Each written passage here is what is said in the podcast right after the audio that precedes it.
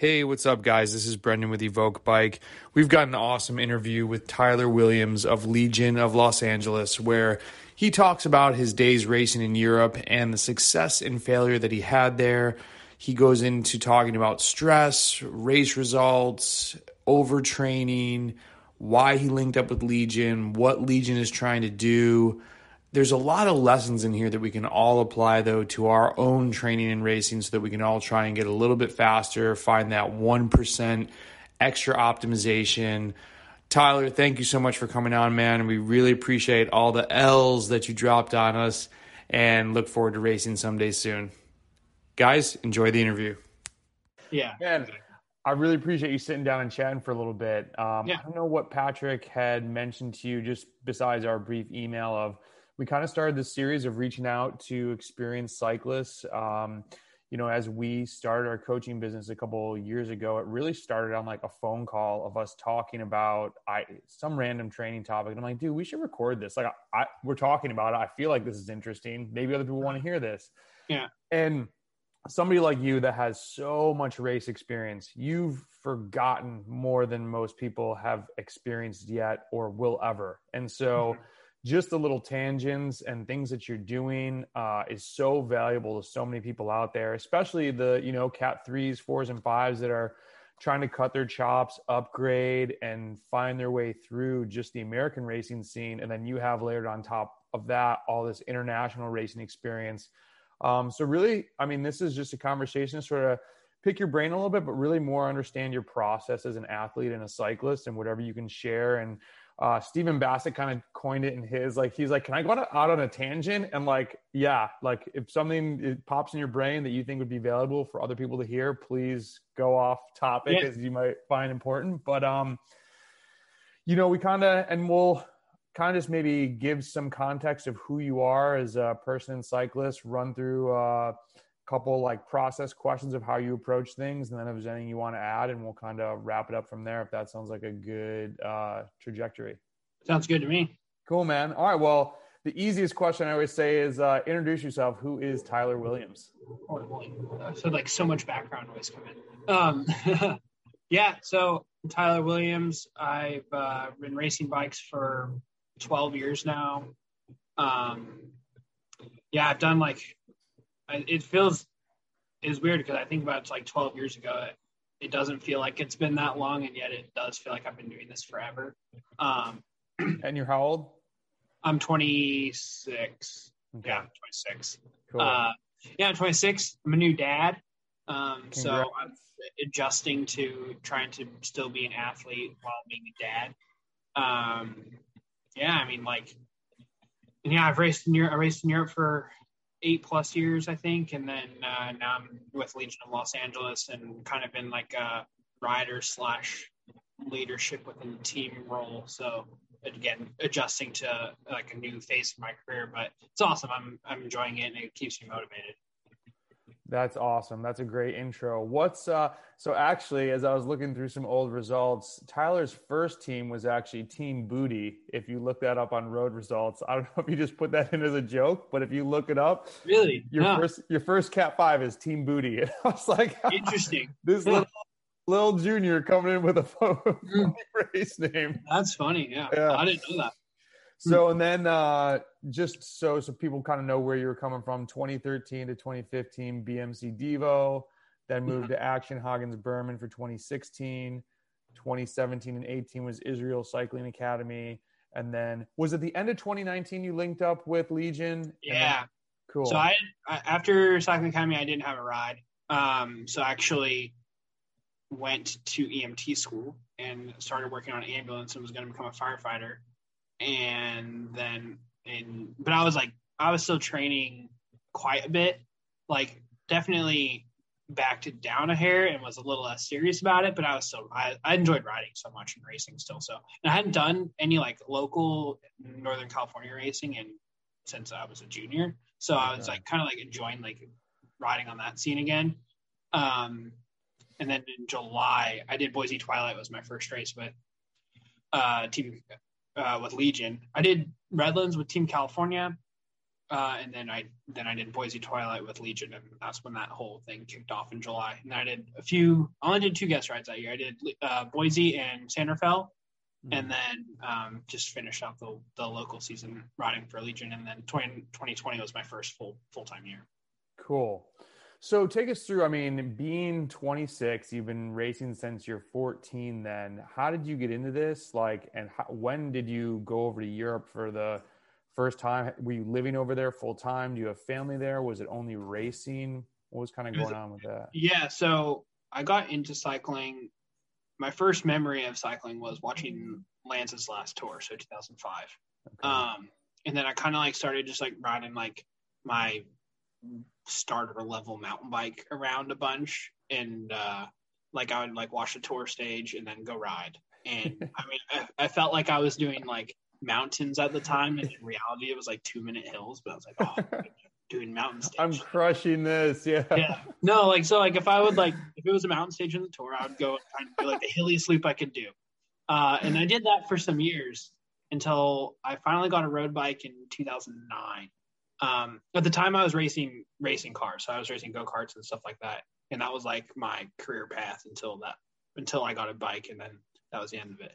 Um, I uh, so I got a bike 2009, and then started kind of. I think I just got my cap for that first year um, because I was still kind of racing cars and doing both, and then I had to make a decision basically because you just can't do two things well. Mm-hmm. Um, so so then I decided to focus on cycling. And then I joined Team Swift in 2011, which was my 17 year old racing age year. Okay. And then that was the year that kind of everything took off. So then I was a, I think I was already a three when I joined. Um, but then I started off the season pretty hot. I won a few of the bigger junior races in Northern California. And then I won the road race at Valley of the Sun, which was kind of like a selection for the national team. Okay. Um, so once I won that, uh, then I got the the email to go do the spring block, the first spring block of racing with uh, the national team when they were based in Belgium. Um, and yeah, went over and just got absolutely just destroyed. I got, I don't even know. Looking back, I know why they brought me back because I'm just like stubbornly determined. But and like willing to do whatever I need to do to, to be better. But man, I sucked. I got crushed. Um, mind you, that's a common did. thread, though, right? Like yeah, that. yeah, mind you, we all did. It was not. I think like it's funny. I think like kids now when they go over, it seems like they're they're adapting quicker to the racing style, and so I'm just going to go ahead and say my generation took, takes credit for for you know breaking down those barriers because man, we used to go over there and just it was like you weren't even expected to get a result until your second or third trip. Mm-hmm. Um, and yeah, so I went over for like two and a half weeks, got smacked, uh, came home, and then. And what was the calibration for that? Like when you left, were you like, I'm good here in the state. Like I'm gonna go rip this, or were you expecting like I've heard this is hard? Yeah, maybe I think you can't. I, maybe, maybe you don't have that memory, or I know. I think I didn't really know what to expect because I was still so inexperienced and like mind you, like none of my family comes from any sort of sporting background or cycling or anything like that. So I was going over there. I knew it was going to be hard. I knew yeah. that this is like the best guys in the world. Mind you, we were doing like Kermesse trips. Like it wasn't like anything super crazy. Um, For an 18 year old, 17 year old, that's still pretty crazy. It was crazy. Like, yeah, it was, it was a huge adjustment. Um, I did not know what I was getting into. And then that's so cool. I went back. So then I did Tour l'Abitibi with the national team, and then I did another trip that year in the fall. And it was kind of that second trip where I started to kind of get my get my feet under me and like was able to like properly race the races. Okay. Um, and I think I think that that was when I kind of started to figure out like just I feel like there was a big jump that summer. Um, so then I went back again in 2012 and I had mono that like whole winter almost. And then I, so I missed actually my first spring walk racing, which would was like kind of that was a that was tough tough thing to navigate because like it's it's silly, but like I'm sitting there, I'm 17, going in like you know I'm like junior junior in high school. I'm like, I was going to oh, ask you, so you school traveling while you're away? Yeah, I did that first year, and then I started doing like a like a hybrid school that the second my second year of juniors because Okay. it was just it was not gonna it wasn't gonna work. Yeah. Sorry, I didn't Um, mean to derail you there on the No, no, all good. Yeah, no, it's important. I mean, like I had to, I I had so to, like, much going on at that age. at, to- at- I was I mean because like my birthday's in November, so really like my 17 year old year I was 16, and my 18 year old year I was 17. okay. Um, so yeah, like I had mono, then I didn't get to start really racing. It took me, I had mono, like, it wasn't like the worst, but it was pretty serious. Like I was pretty down for a while. Um, got back going though in like around April and was racing. My first race was like Sea Otter. And I was like, okay. And then I went straight back to Europe. And luckily I went there with like some good form and we, I did well. Like I, I won the green jersey in Tour de Pays Vaud, which is like fairly big junior race in Switzerland. Um, had some like just like solid. I was like really consistent and solid. Um, and that kind of it's funny because when I had mono, I was like, my career's over. Like I'm not, I'm losing everything. I'm not going to get a good 23 team. I remember it was the end of the world, and and then you know I was able to just like hit the ground running in, in like May, and then I still had like a couple of teams. I had um, Live Strong. It was at the time it was Live Strong still, and uh, and then BMC was starting their their uh, U23 team, and I had like some BMC connections through Team Swift and in Santa Rosa because that's where they were based. So I already I had like my connections there. Um, so yeah, that was that was like the last time of my career that I actually had choices as far as teams went. Um, I had like multiple teams offering me a contract, which was yeah, it was crazy. But then, hey man, it's it's cool to at least be in that position at least once, even if it was. oh yeah, no, trust me, I, I didn't. Be- I took it for granted at the time. Well, because even to give context for people that there are adults that are going to watch this that have never been to Europe, and I remember my sister went abroad uh, a couple times, and so when I was a freshman in high school, not racing, I didn't ride bicycles then, went over to visit her, and I got off the plane in Paris, and I was like, "Whoa, this is Yeah. different." And Yeah. so your age, going to race, doing dealing with all this other stuff like that, it's yeah, it's awesome. It So- was yeah, it was always like I don't think it and that part never got really easier either because it was always like it, I never really had like a routine. It was almost changing every year because like the whole environment would change you with within a team or maybe the BMC years were kind of the most consistent because we kind of do the camps in the same places. But yeah, it was always like pretty wild. Mm-hmm. That's interesting because Stephen Bassett made the whole comment of his biggest thing when he's abroad is trying to build his dojo, build his support system. So exactly what you're saying, like you didn't have everything was changing so often, you didn't get to just get like dig in and be like, okay, this is my setup, this is my camp, this is my same crew, da da da da. That's Yeah. interesting to hear that come up again. So you end up with BMC, and uh, I, I know you had what what do you you- you had a huge result over there. Oh, yeah. so again, first year of BMC, I got basically smacked. Um, we because like the jump from juniors to U23s is huge, and I was definitely not like an early, for sure not an early bloomer as far as like you know results or like power and everything came. Like I was on the I was like a littler guy for a while. Um, Is that jump similar to when someone goes from like cat three to cat one, two? Yeah. And it's just like things are Yeah. faster, things are exactly. The races are longer. Um, my first U23 race was 200k in the snow. in Belgium. Yeah, that was my first race, and and then I broke my collarbone twice that year. Actually, I broke it in June at Dairyland. I came back to do Tour of America's Dairyland before nationals. Broke my collarbone there, and then I broke my collarbone again at Tour l'Avenir. Um, and yeah, so that whole like 2013 was a bit of a wash. It was a lot of learning Mm-hmm. and like I mean it was like it was successful. I think like for a first year U23 to make the Tour de l'Avenir team was kind of like a goal for me. That's you know U23 Tour de France. It's big Mhm. big event and Yeah. prestigious and it was cool. It was cool to do. Uh, it was just unfortunate. I was doing it two uh, like that race started two months after my collarbone broke. Wow. Um, because it was like two months to the day that I rebroke it. Mm. Uh, so it was like I was like kind of pushing the limit there a bit with just the recovery and doing it too fast. Then yeah, 2014, I just had a really good winter, and that kind of like I think I, I just like again like because there was some consistency I think that that was made one of the main things was um, I got to just build on what I had done in 2013 because yeah, I had a big result. I was second in Roubaix. Um, second in Roubaix, everybody. I hope people yeah. hear that. That's crazy, dude. Congratulations! so second later, congratulations. That's amazing. Yeah. No, it was. And let me just say for sure the coolest thing I ever did in my life. Like, okay. Awesome. So is that the uh, result you're most proud of?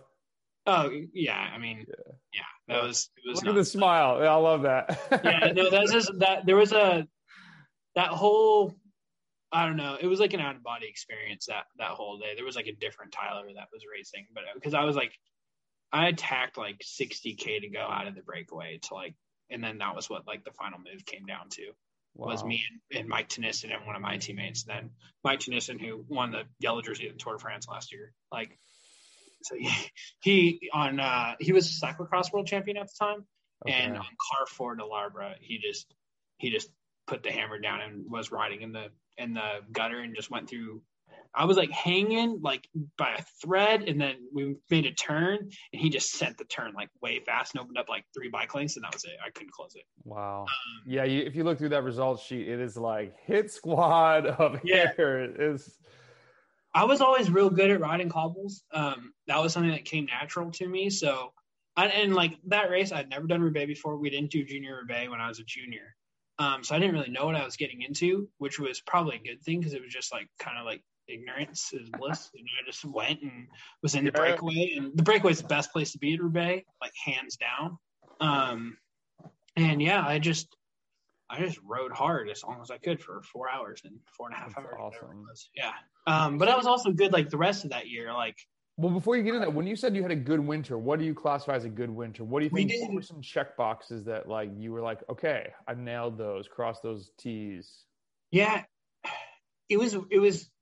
We had like a I did a grand tour of training camps like in that winter. Like we had um, a BMC camp that was like all the North American World Tour pros plus okay. all the North American de- development guys. We did that it was like ten days and then I went from there, had like a week off, and then went to the national team training camp, which was in uh, Chula Vista at the uh, OTC there, and that was now like ten days, and then I won a race that was like kind of like the opening uh, SoCal race okay. um, that like isn't suited to me. It was like really hilly, and but I was just riding well, and I was like pretty like lean and just I was just in good shape. Mm-hmm. Uh, and then went from there to the European BMC training camp and then I think that that like set like just a big foundation for me. And I started the season okay, but I'm trying to remember. I think we did tour de Normandie, and that race is it's like a week long race in France that is just frozen. It was mm-hmm. so cold, and I was like broken at the end of that race. Like I had like tendonitis in every itis possible after that race. Like I was ruined. But I think and then I like tried to do like another racer after that. And that was like kind of end of my spring block was just I was broken, but it just I beat myself down so much that when I came back for Roubaix, I was like just a more robust and like strong mm-hmm. athlete.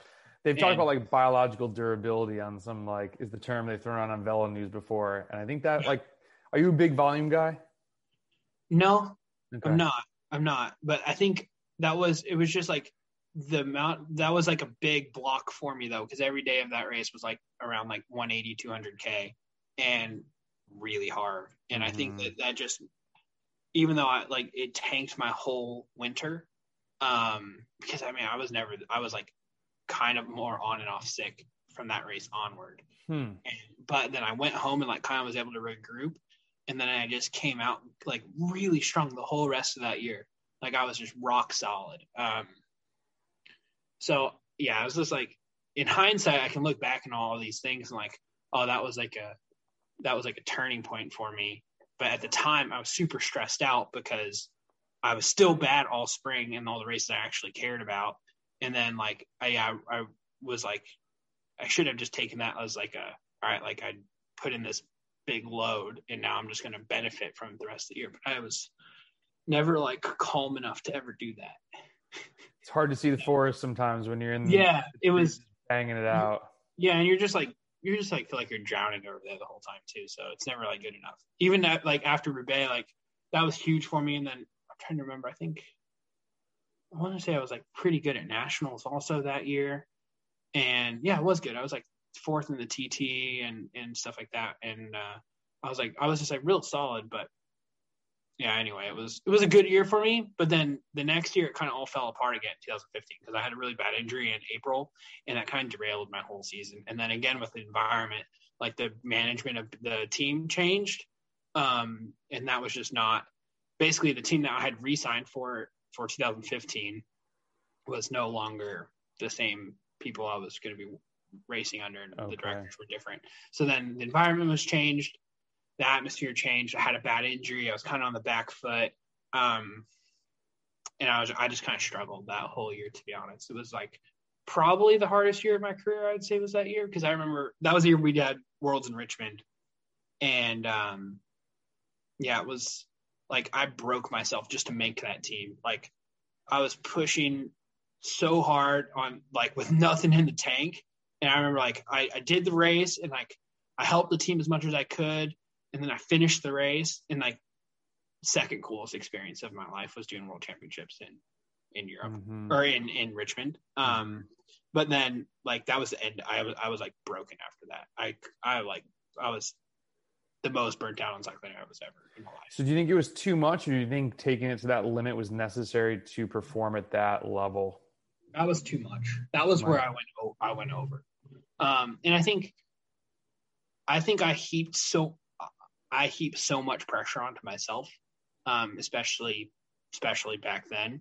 That yeah, it was just I was just like, I was going, I was pushing way too hard, and and caring too much, and trying to control too much and mm-hmm. so that was when i changed to Axeon was i needed a different atmosphere and that and do you do you see these external stresses of like the change of the environment like just a lot of other things going on besides the racing and trying to be an athlete have probably such an effect on the athlete's performance um, sometimes things you can't control and then if you're as you're saying you're trying to control them like w- would you agree like when things in life are chaotic, you're probably not going to race as well as when you can confine this like things are good, like I feel mm-hmm. good. Like it kind of goes into the mental aspect, but it's also just like you hear people talk about like stress is bad, stress is bad. But I think as we're trying to be, well, I'm more adult athlete, it's like, oh yeah, if there's things going on for work or family stress, like people will message me and they're like, I had a horrible day, da da da da. I'm like, well, that's probably why you performed horribly. It's just there's too yeah. much. So to that point, I can I can tell you that when I went from so I mean rest of my story is like yeah, I went to Axeon, went to Cycling Academy, did two years there, did not get resigned, and then there was a pretty bad rider market, and I had no job in 2019. Mm-hmm. And then, but I still trained that whole year, um, and I found that I was stronger. I had gotten significantly stronger from two, from 2018 to 2019 and 2019 to 2020. And one of the things that I think made a huge difference there was the amount of stress that was no longer in my life from trying to race in Europe at that level um, and always be worried about having a job and am I performing well enough and you know you're just right on that razor's edge. I was I was always fighting being sick. I was sick six times a year probably. Wow. I've been sick once in the last two years. Mm-hmm. And it was, I think it's, okay, maybe it's a little bit less traveling for sure, but I stopped fighting trying to make my body smaller than it wanted to be, mm. trying to, you know, not eat or, or going, trying to do as many races as I possibly could because I thought that was going to make the team happy or all these dumb things that I like cared about and put so much energy into that were just in the end and all the background like stress and noise that was always going on too like once that that went out of my life my performance as an athlete has just continued to go up. And i'm a little older um, and i think that that's helped as well but that has been really interesting i think to like think about and and look into is just like how much i improved from 24 to 26 especially once all that stress went away. I mean, it's like mm-hmm. 10% improvement on numbers, like across the board from my thre- like from a threshold in aerobic power to a sprint in anaerobic power, like wow. 10%. Like it was yeah. huge for like maybe going up like two kilograms. Like I didn't go up much in weight, but I just let my body be at like a happier place. So I was like always fighting to be like 73 kilos, 70. I like got down to 72 for a little bit. And it was like working for me. I could do it for a bit, but I couldn't maintain that. Mm-hmm. And now I probably run around 75, 75 and a half, 76. And that is just my body's so much happier and healthier and and, and consistent. What do you see as some signs that helped you find that? Because this is a huge topic that so many athletes struggle Yeah. with. And I'm more in the camp.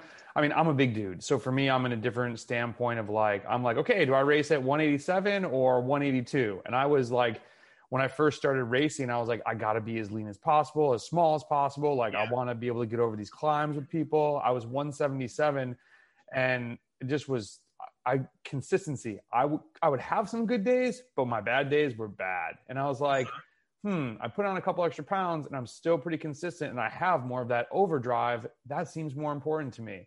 Yeah. What are some things that helped you get in tune with this when you're like, this is where I'm supposed to be? it was kind of random that I found it. Um, because I just like one thing when I stopped being like pro Conti and, and really caring, I was like, well, I'm done with like this, like being hungry all the time kind of thing.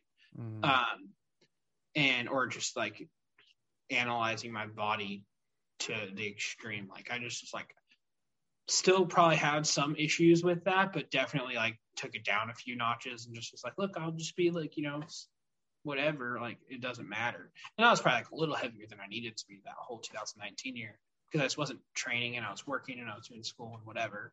Um, but I found my power numbers had gone up and I was like, huh, that's interesting. Like, okay, I have some more muscle and stuff like that.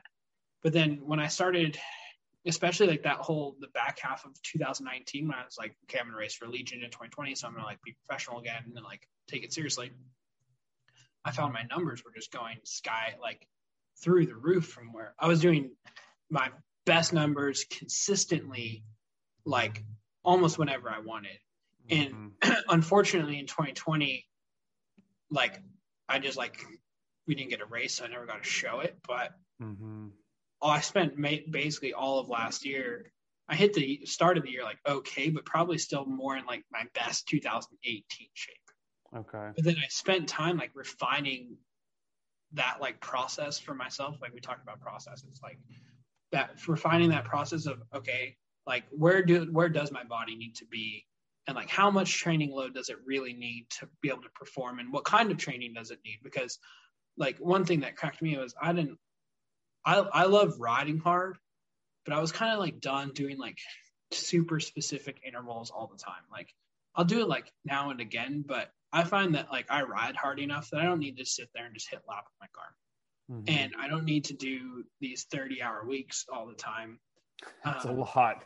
yeah, it is a lot for like a, nor- especially for a normal person, that's a ton. And I wasn't ever like, I should, I say 30 hour weeks. I never did that. I did like 26 hour weeks or 28 hour It's a lot of riding. yeah. Like, and I did like a lot of, a lot of that. Um, So are you doing then- like 15 now? no, I still do like 20. I like okay. 20. Okay. My- I love so that you're like, now- I'm not high volume, but I ride 20 hours a week. I find I found so last year um, I found that like my body likes between 19 and 23 hours. Mm-hmm. Um, to be fair, last year I rode the most hours and kilometers of my entire life in one year last year. So because it was, but I was just so consistent Right. because I was healthy, I was never sick, um, and I could so just good to hear. Yeah. because I was like at that 76 kilo range. And I knew like if I really needed to raise, like I would drop a kilo and be a little bit faster uphill and not harm anything. But it, but I was so much more consistent and just like healthy at that just a little bit heavier weight. But I wasn't going slower uphill. So say like for instance, in 2018, my threshold was probably like 380 or something. But then like last year, I was whacking out like a 20 minute test at like 440 or 430.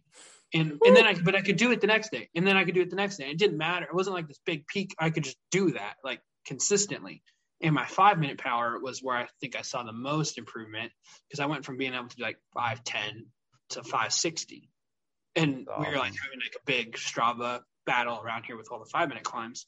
And I could just do that power on every climb whenever I just like could mentally get myself up for it kind of thing. Because it still Yeah. hurts. But Um, I just found that it was just like so much more consistent, and I could recover, and I could do it the next day, and um, that was like, yeah, that's been that's been huge for me, and I would love to race again because like I think I've learned a lot in the last two years of that that I haven't necessarily gotten to show on on, on an outside race yet.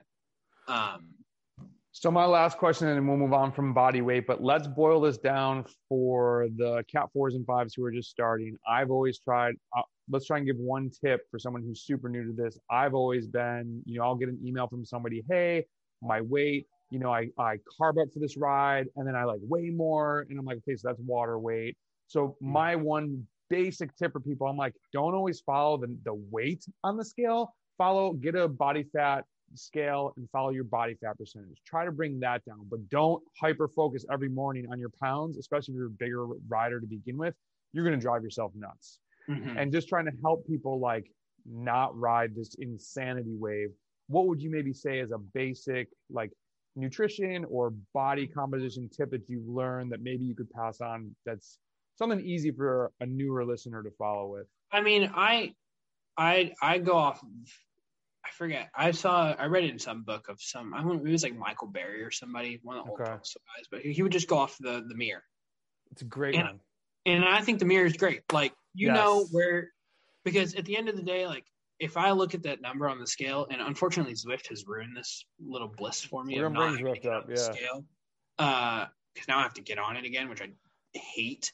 um, but look, if I look in the mirror and I look lean and I feel good, then all I care about is how many watts I'm producing. There because at the end of the day, like watts, the more watts you can do, the better. Unless you're climbing the Alps, dude, having more watts in in your in your back pocket is always always always going to be better. Whether it's in the first hour or in the last hour, whoever's doing the most watts is probably going to be winning or yeah. up. People think I'm going to be I'm like paying people to say certain lines because I try to preach this to people, and I've got a guy right now who's like I need to work on watts per kg. He does Zwift, so it's important. But I'm like, dude, you need power. You need yeah. watts. That's even what- on Zwift though. If you, we can get into Zwift, but the watts per kg matter only going uphill. But man, the rest of the time, you just want to have again, you just want to have a lot of watts. Yeah. When did you start Zwifting? Uh, like a year ago. Okay. What got you into that? Just uh, real racing. We had some really wet winters, and I was like, "Oh, I'm gonna, I'm gonna, I want to get Zwift finally." So I bought a trainer. And then, yeah, who would have thought I'd just be like an esports pro these days? But that's what that evolved into really quickly. Um, yeah, it was, it was just like I, I mean, it was already like kind of like a pretty popular thing, and I just was like, "Oh, I'm gonna give this a try," and and I loved it like from the get go because the quality of like the workout that you get from doing a race like any random race on there will give you like a full on like mm-hmm. outside race simulation, like power wise. It's awesome. Um, Races are hard as hell. Every race, no matter what, like random one you pick on any day, you can make it really hard. Mm-hmm. Which I loved. I love that. So, do you use has now that you're you're on Team USA? Um, and you're racing there, do you use the races as one training session, or are you training anything specifically for the Zwift races, or how, and has anything changed in training now that you might be seeing real racing coming along? So, kind of a lot of questions at once. Yeah. But basically, how does Zwift fit into your training and racing? In. Yeah. So originally, so last year, it it became something to like like fulfill the competitive sure keep like that competitive part of my brain going. Mm-hmm. Um, I was getting like, especially in the bigger Zwift races and stuff like that. Like we did that like virtual Joe Martin and virtual Redlands and I got, was getting smoked. And then I was like, well, I'm better than this. Like, but then you have to like figure out how the game works and figure out mm-hmm. like, cause it's so much of learning that, but also you do have to, I did have to adjust my engine a bit. And, it, and I really do credit it for building my my threshold power up because I think that it's just forced me to just have be able to just do like 40 minutes at like a high threshold power and then do an effort off of that. Again, I really want to do outside racing because I think that all of those skills that Zwift has brought me, while it doesn't help you go around the corner, I think that that's never been my issue. My issue, it addressed a lot of my weaknesses and I had to like overcome them. Um, in order to be good at Zwift because I was like competitive and I was like, well, I'm going to figure this out. So Yeah. then I was semi able to do that. I mean, I'm still learning heaps every time I do a Zwift race. And like when we did the the worlds and I was on the calls with like the guys who've been in Zwift for like since the beginning almost. I was like, well, you guys know so much about this. I'm just like sitting here, I'm a trainer, and you guys have like algorithms for how it works. it's Uh, crazy. it's really is it's I mean it's it's whole it's a whole different world and it's a whole new discipline of cycling. But um yeah, I mean I it it fits in I mean now yeah, it's it's what we're doing as a racing. Legion is one of the main partner is Zwift. So it's Mhm. important to our team to be good at Zwift as well. Um and yeah, I mean it will continue to be a part of what I do to prepare for outside racing because there's nothing as hard as a, there's no outside race that is as hard as a Zwift race. Wow. That's a Yeah, huge statement. No, it is it's 100% true. Like the numbers I do on Zwift will if I could do that at the, even like midway through a race in an outside race, it's gonna you will make any front group.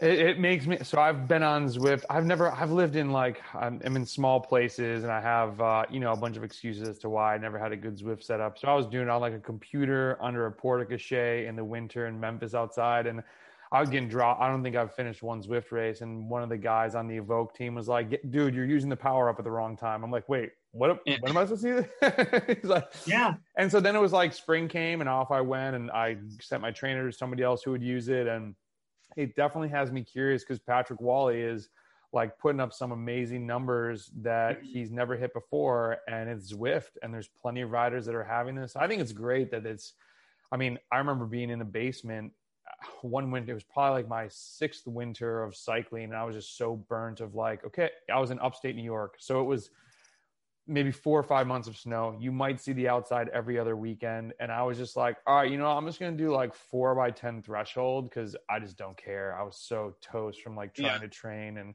I was only cat one. I was my career. And it was like, this, Yeah, is, sure. this is losing the fun aspect of it. Um, so what do you think? What's your like number one goal if you feel like sharing it as a cyclist these days with Zwift? You're now with Legion. Where and you had kind of mentioned you're on this team as more of like a role of experienced cyclist, probably trying to help mentor some other people, maybe newer ones that are now on a pro team with Legion going pro. What's Mhm. kind of your what are you trying to do? Well, trying to race outside at some point. That is, Yeah, man, okay. I miss that a lot. Um, Yeah. I do have, so I, I have a lot of experience, but very little of it is in the American scene.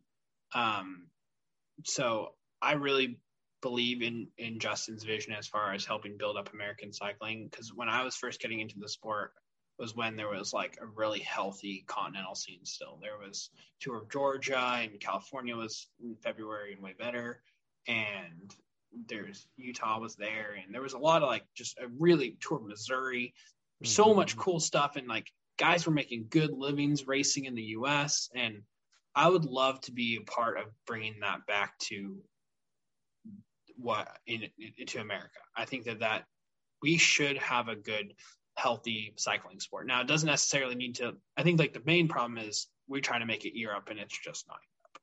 Mhm. Um, so we need to find our own way of doing the sport and make it healthy and sustainable in the U.S.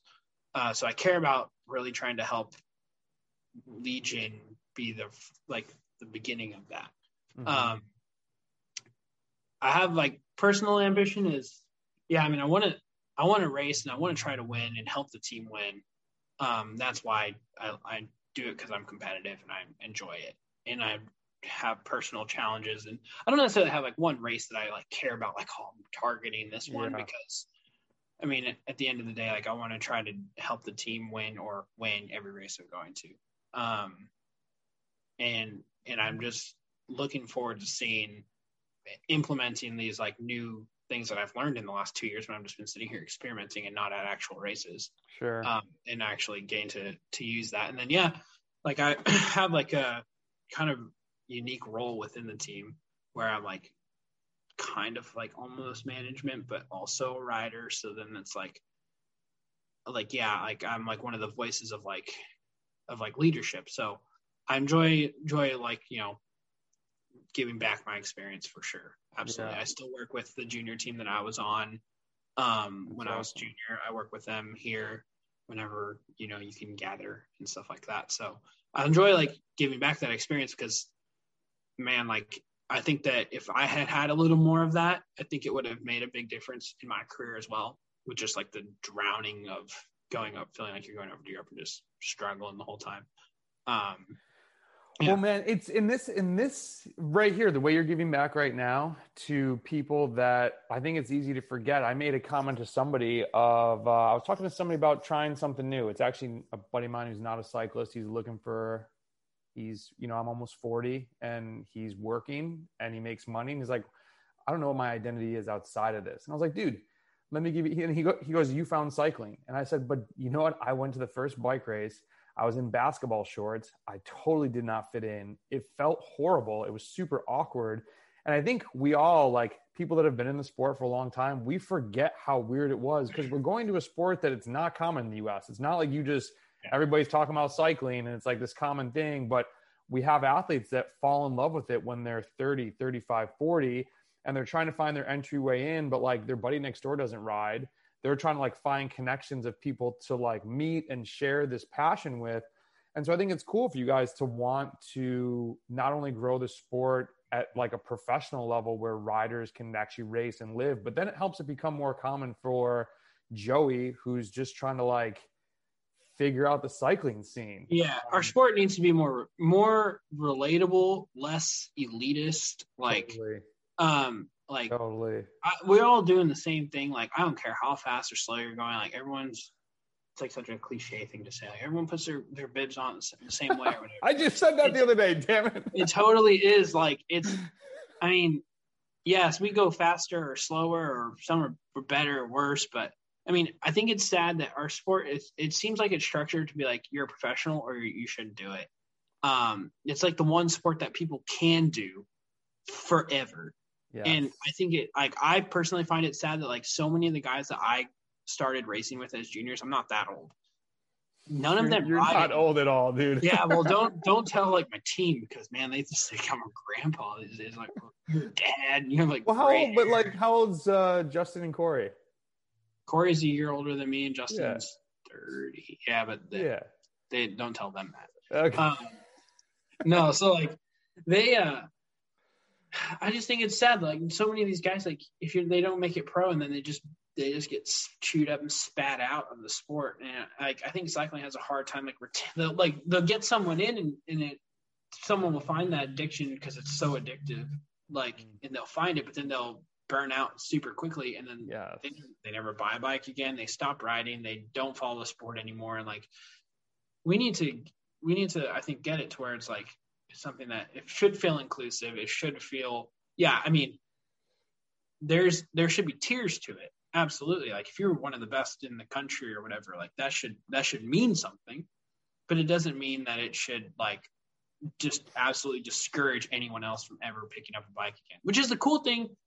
Going back to Zwift, Zwift is awesome because you can at any point hop in a race with some professional and you're like, all right, I'm going to see what what's up with this? And it's like, mm-hmm. you know, like you, you, might beat them, you might get totally sm- smoked, like, or vice versa. Like you have guys like me who got on Zwift and just absolutely got just their butts handed to them for the first like four months till they figured it out because like the, that challenge is what people enjoy about cycling.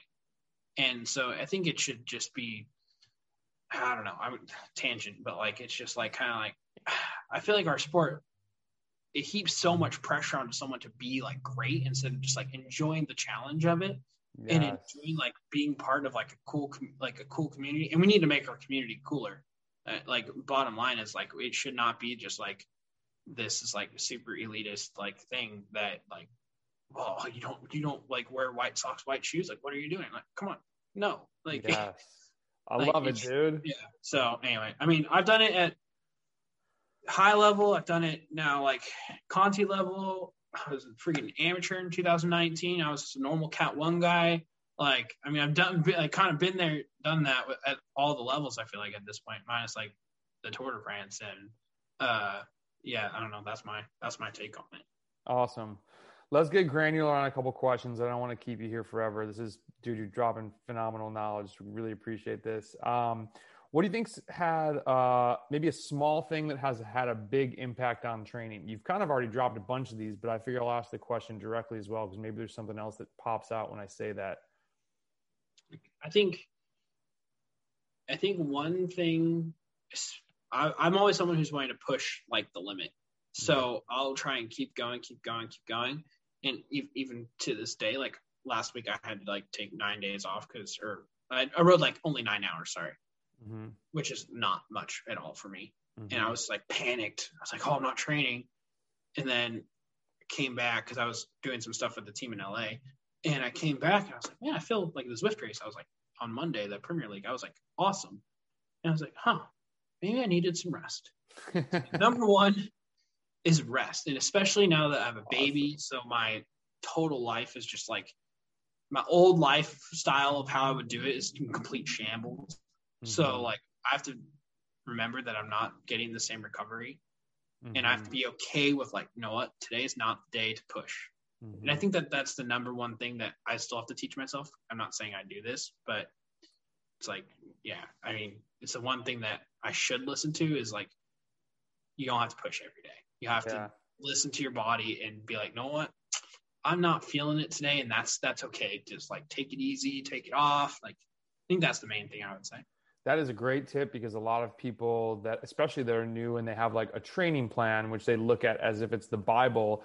If yeah. their body's not feeling it, that workout session has now become a failure, and then it turns them into a spiral of like negative thoughts and just mm-hmm. not not the road you want to go down you brought up being a new dad. Congrats again on that. What? How do you find a balance? What new thing have you had to shift? Obviously, maybe time or just scheduling more with your partner of like who's doing what or what.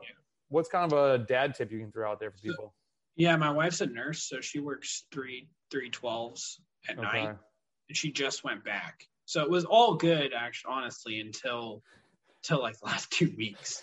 so I can't give too much advice because I'm still trying to figure it out. Fair enough. um, but I mean, I just have to I have to relax with it because it's just like I know that I'm training enough, mm-hmm. and it's just like you know if you don't if you don't if you don't have a good night's sleep, like that's fine. Don't try and go out and do five hours as hard as you can the next day and then be mad at yourself that you couldn't do five hours. Like, yeah, yeah no, no, kidding. Like, um, and yeah, like just time management. I mean, like I, we just have to plan out. Okay, I'm doing big days this day and this day and this day, and you know, I can't ride as much on these two days, and and uh, luckily when I, mean, I've kind of already been slowly progressing to learning how to do things like that, like managing my time better. Because as a pro, I was terrible at time management. I don't know what I did with every day.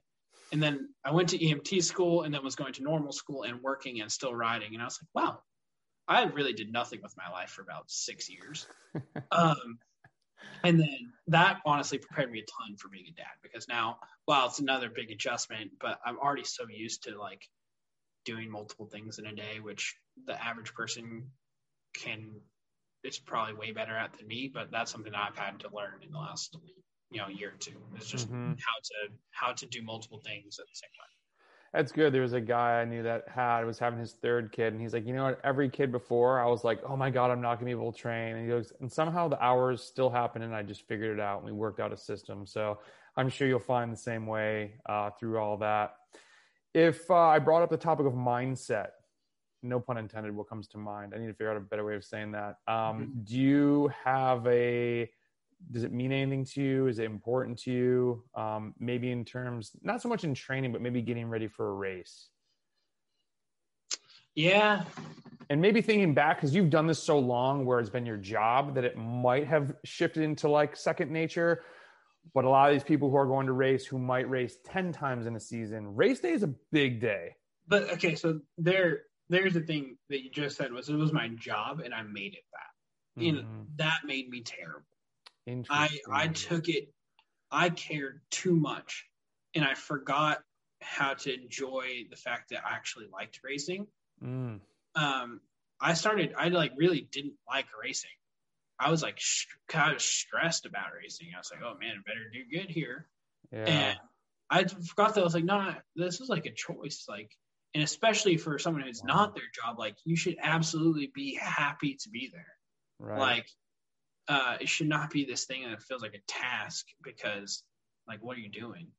Uh, it should not. This not, definitely should not be a task. Like, well, I think um, back of it of like when I was, I, you know, when I was trying to upgrade, whenever I was like, okay, I got to get this many points at this race, and there's because this is a 50 person field, so if I could win, I could get 10 points. Da, da.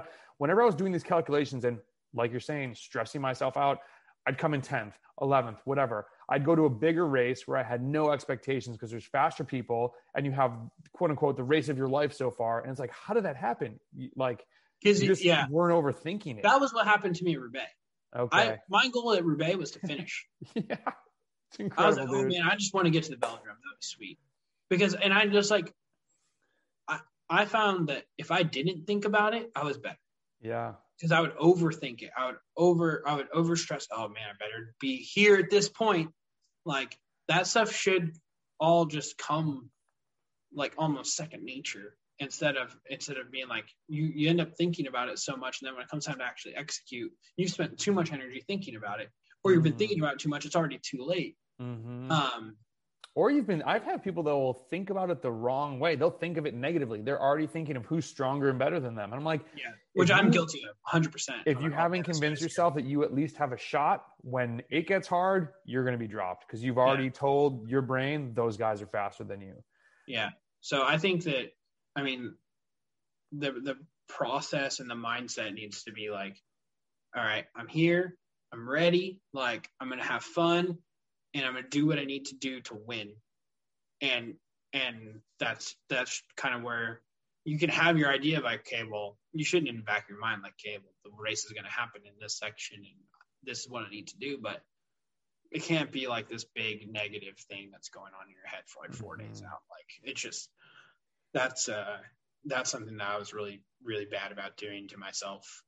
Basically, my whole career was making it a job and being stressed out about whatever race it was, and and never enjoying the fact that I was like doing these awesome races. They're just like getting paid to be there. Like Mhm. that was awesome, and that was something I had to I had to relearn when I came home when That's I came back and was doing like just amateur races, and I was like, man, this is fun. Like I enjoy this, and then I got way better.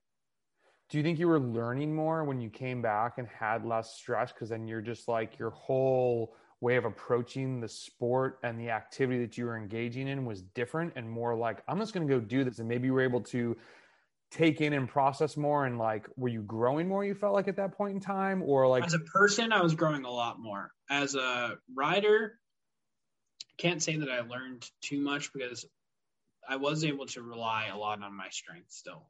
okay And and the fact was like, I mean, I was coming off of being professional for how many years, so you can't like right it feels like a little bit cheating. Like I'm most of the people I'm racing, even in Cat One field, all have like week long jobs.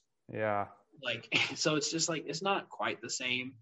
Um, but that's something that people who have week long jobs need to understand too. It's like you can't expect to to beat somebody.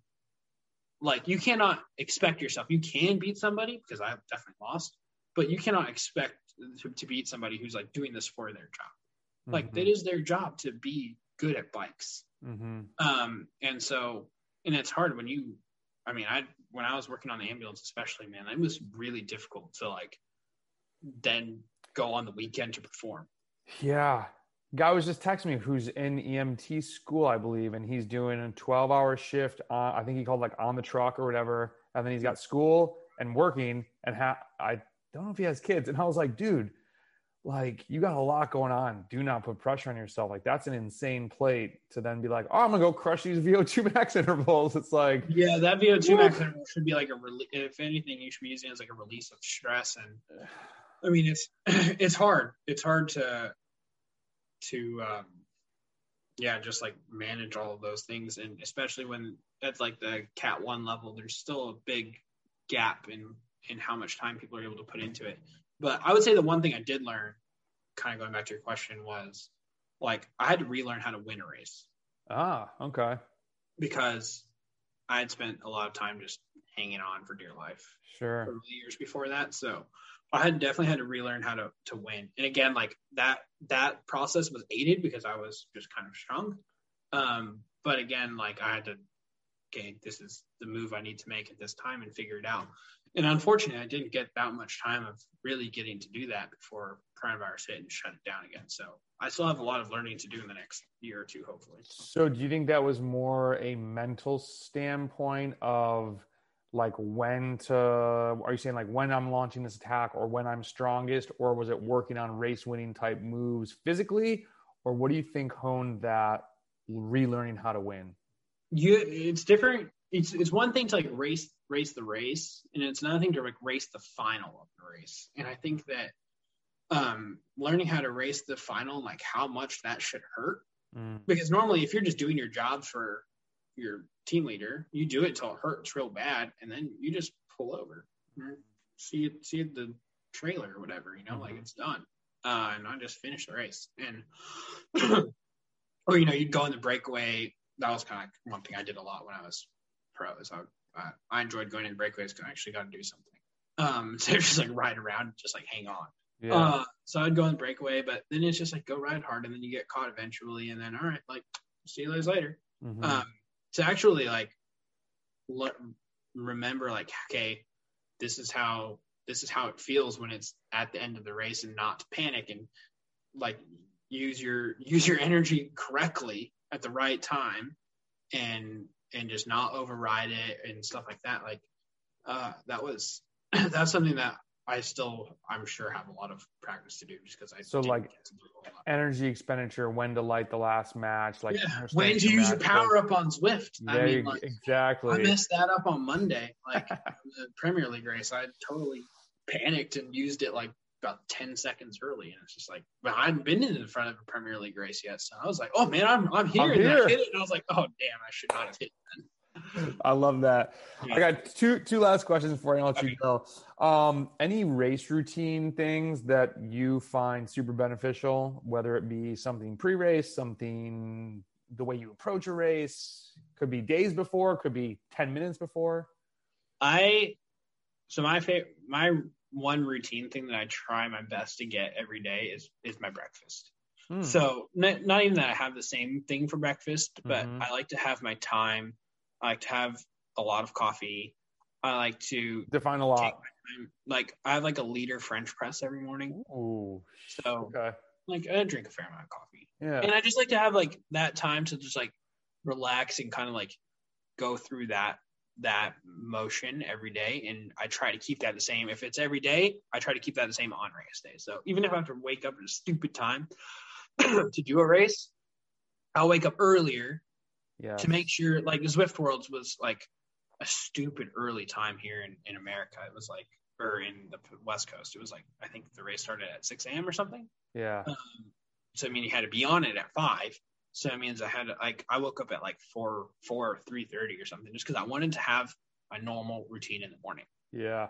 Um. So that's something that I like to do. I don't like to be rushed before the race or race. Or I like to have my time. So that's like was, my routine. yeah, Johnny Purvis said the same thing. He's like, get to a race early. He's like, it just it eliminates a lot of problems mm-hmm. as if you roll up. All right, the last one. This is kind of very open ended, but if you were like teaching a class to a bunch of Cat four fives, becoming a new cyclist, how to get better, what would maybe be some like standout pillars of something you wanted to get across to them, whether it be as general as like don't worry about intervals, just ride your bike, or how you approach things. Like it kind of relates back to like just your process as a cyclist. Like how do you think about getting better in the sport? And it's you're you know you kind of it's tough to ask you this because you've been so you've been through so many aspects of it but maybe if you thought back to like things that would have been beneficial to hear when you were 18 17 anything come to mind yeah, I think one thing is there's gonna be a there's a lot of people who want to give their advice that mm. don't necessarily they should not necessarily be giving advice, mm-hmm. uh, and you're just gonna get constant information thrown at you from mm. everyone who just wants to well intended share their knowledge, but maybe you're just gonna hear a million different ways of doing something, and I think that the one thing that's important is to keep find who you want to put your faith in as far as listening to you know X amount of people. Keep that circle pretty small because otherwise you just end up with Uh, information overload. And you know, decipher for yourself out of those small people what stuff that you feel you can do. Because it's not it may all work, but what work is gonna what can you do with that information? If you can like I mean, whether it comes to diet or training or your bikes or your bike setup. Like everyone like wants to look at your bike and be like, oh, you need to raise your seat and lower your stand and this and that. Like that's one thing I always. Your position is weird. Like, all right, man. Well, my body is like physiologically adapted to pedaling this way. So like, you know, sorry. Yeah. Uh, people always want to just give advice, and and you just can't listen to everybody. And and I think if you do, then you're just ended up going in like 18 different directions halfway, mm-hmm. and that's a good way to get really slow that's this that's a great closing point because I've always Frank Overton was just on and he said, you know, find the thing that you literally find this, commit to it. And we were talking of like, you know, somebody's doing a polarized plan and they learn they got to do sweet spot and somebody's doing over unders and then their guy next door is doing this and it's just like go with one thing. Did it work? Did you get faster? Can you how do you pivot from there? How does it apply to your race? Like how does it apply to you as the athlete? That's, they'll all work i bet you know they'll all work to some extent. It's what's like I think it's what's most sustainable. What do you enjoy doing the most? What kind yes. of training do you like doing the most? Because if you yes. are motivated to train, then you'll train, and that's going to make you faster. Amen. If you don't like if you don't like riding around at you know zone one all day or zone two all day, then you shouldn't do that. You should do that polarized training where it's really hard or really easy. Mm-hmm. If you you know like, I think that you have to learn what you can do. That way, it's a sustainable thing for you because that's you, what gets you faster. And you said it before, and so that you can be consistent. Yes, dude, awesome. Hey man, how do people uh, get in touch with you? You got you've got a podcast, don't you? You've been I was looking through your Instagram. Yeah, yeah. No, I've been doing. Uh, how do people follow you? I've been so bad about doing the podcast with TJ Eisenhart um, because yeah, I've been a little bit slammed with the baby, but um, we do do the podcast. It's uh, at the next stage two on Instagram. Cool. So when we he's had some pretty cool guests on recently that I missed. He had like David Millar, and he had uh, Rick Zabel, and then Rohan Dennis. So we've had like some really cool guests on cool. there. Um, there's this cool Sepp Kuss uh, podcast that was done early on with him. So that's my podcast, and then I'm on Instagram at at TW Cycling and Twitter that's at Tyler W Cycling. So yeah, those are the kind of the three ways to follow what I'm doing. Awesome, man. Well, dude, thank you so much for sharing your knowledge. This is going to be a ton of, I keep saying, I hate the term gems. I think that like a ton of lessons, or I really want to reframe when people are like, I caught an L. It's like, dude, you caught a lesson. So maybe thanks for dropping these L's on people. And uh, ho- hopefully we cross paths on the bike at some point. And yeah. uh, wish you the best of luck with Zwift, the in real life racing, and everything you guys are doing with Legion. Absolutely. Well, thanks for having me. I, yeah. I enjoy dropping all my rants on everybody. It's great. Good tangents, by the way. Yeah. Cool. All right. Thanks, Tyler. I'll Ciao. see you, man.